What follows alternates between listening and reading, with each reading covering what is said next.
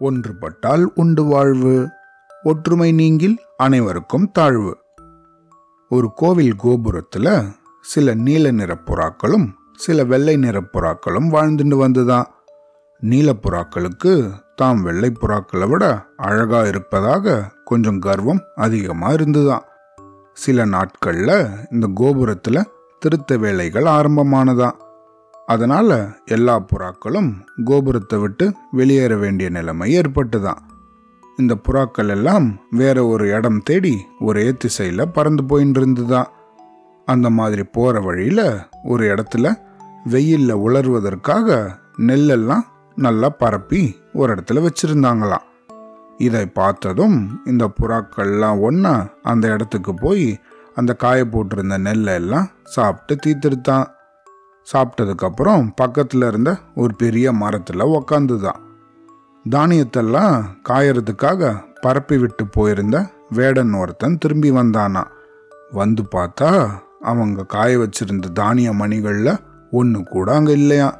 எல்லாத்தையும் ஏதோ பறவை சாப்பிட்ருக்கு அப்படிங்கிறது மட்டும் அவனுக்கு தெரிஞ்சுதான்.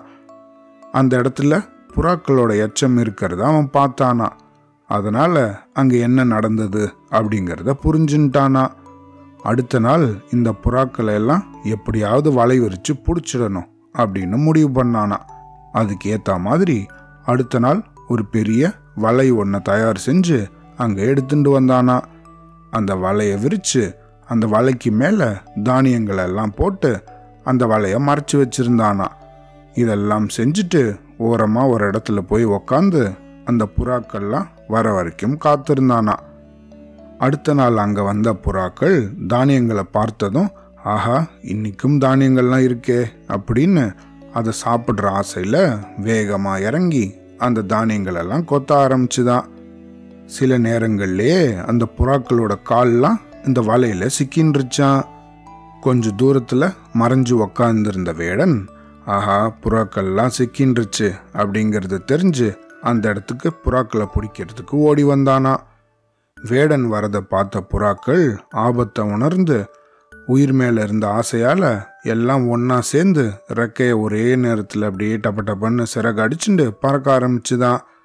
எல்லாம் ஒன்றா இருந்ததால் வலையையும் புறாக்கள் தூக்கி உயரமாக பறக்க ஆரம்பிச்சிடுச்சான் இதை பார்த்த வேடன் அச்சிச்சோ புறாக்கள் போனாலும் பரவாயில்ல. நான் கஷ்டப்பட்டு தயாரித்து அங்கே வச்சிருந்த என்னோட வலையையும் கூட சேர்ந்து தூக்கிட்டு போகுதே அப்படின்னு புலம்பிட்டே அந்த புறாக்கள் பறந்து போகிற திசையை நோக்கி பின்னாடி ஓடி போனானா.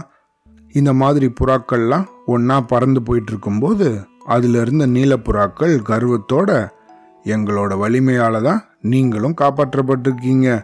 நாங்கள் சிறகை வேகமாக அடித்து பறக்கலைன்னா அவ்வளோதான் அப்படின்னு சொல்ல ஆரம்பிச்சுதான். உடனே வெள்ளை நிற புறாக்களும் தன்னோட பங்குக்கு நாங்கள் தான் வலிமையோட பறந்தோம். உங்களுக்கு வேணா அழகு இருக்கலாம் ஆனால் ஆற்றல் கிடையாது அப்படின்னு சொல்லி ஒன்றுக்கு ஒன்று இந்த மாதிரி சண்டை போட்டுட்டே பறந்துதான்.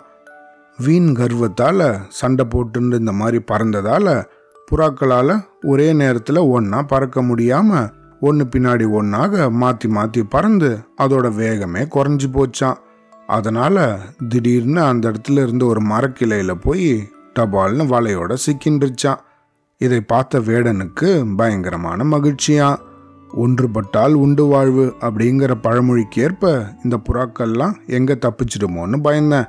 நல்ல வேலையா இதெல்லாம் ஒற்றுமை நீங்கின் அனைவருக்கும் தாழ்வு அப்படிங்கிற நெறிப்படி பறந்ததால் இந்த மாதிரி வந்து மாட்டின்றுச்சு. அப்படின்னு அந்த புறாக்களை பார்த்து சிரிச்சுட்டே வந்து அதெல்லாம் பிடிச்சி தன்னோட கூடையில் போட ஆரம்பிச்சானா. இந்த கதையிலேருந்து நம்ம என்ன தெரிஞ்சுக்கணும்? எப்பயும் எல்லார் கூடயும் ஒற்றுமையாக இருக்கணும். ஒற்றுமையா இருந்தாதான் மகிழ்ச்சியோட வாழ முடியும். அவ்வளோதான்.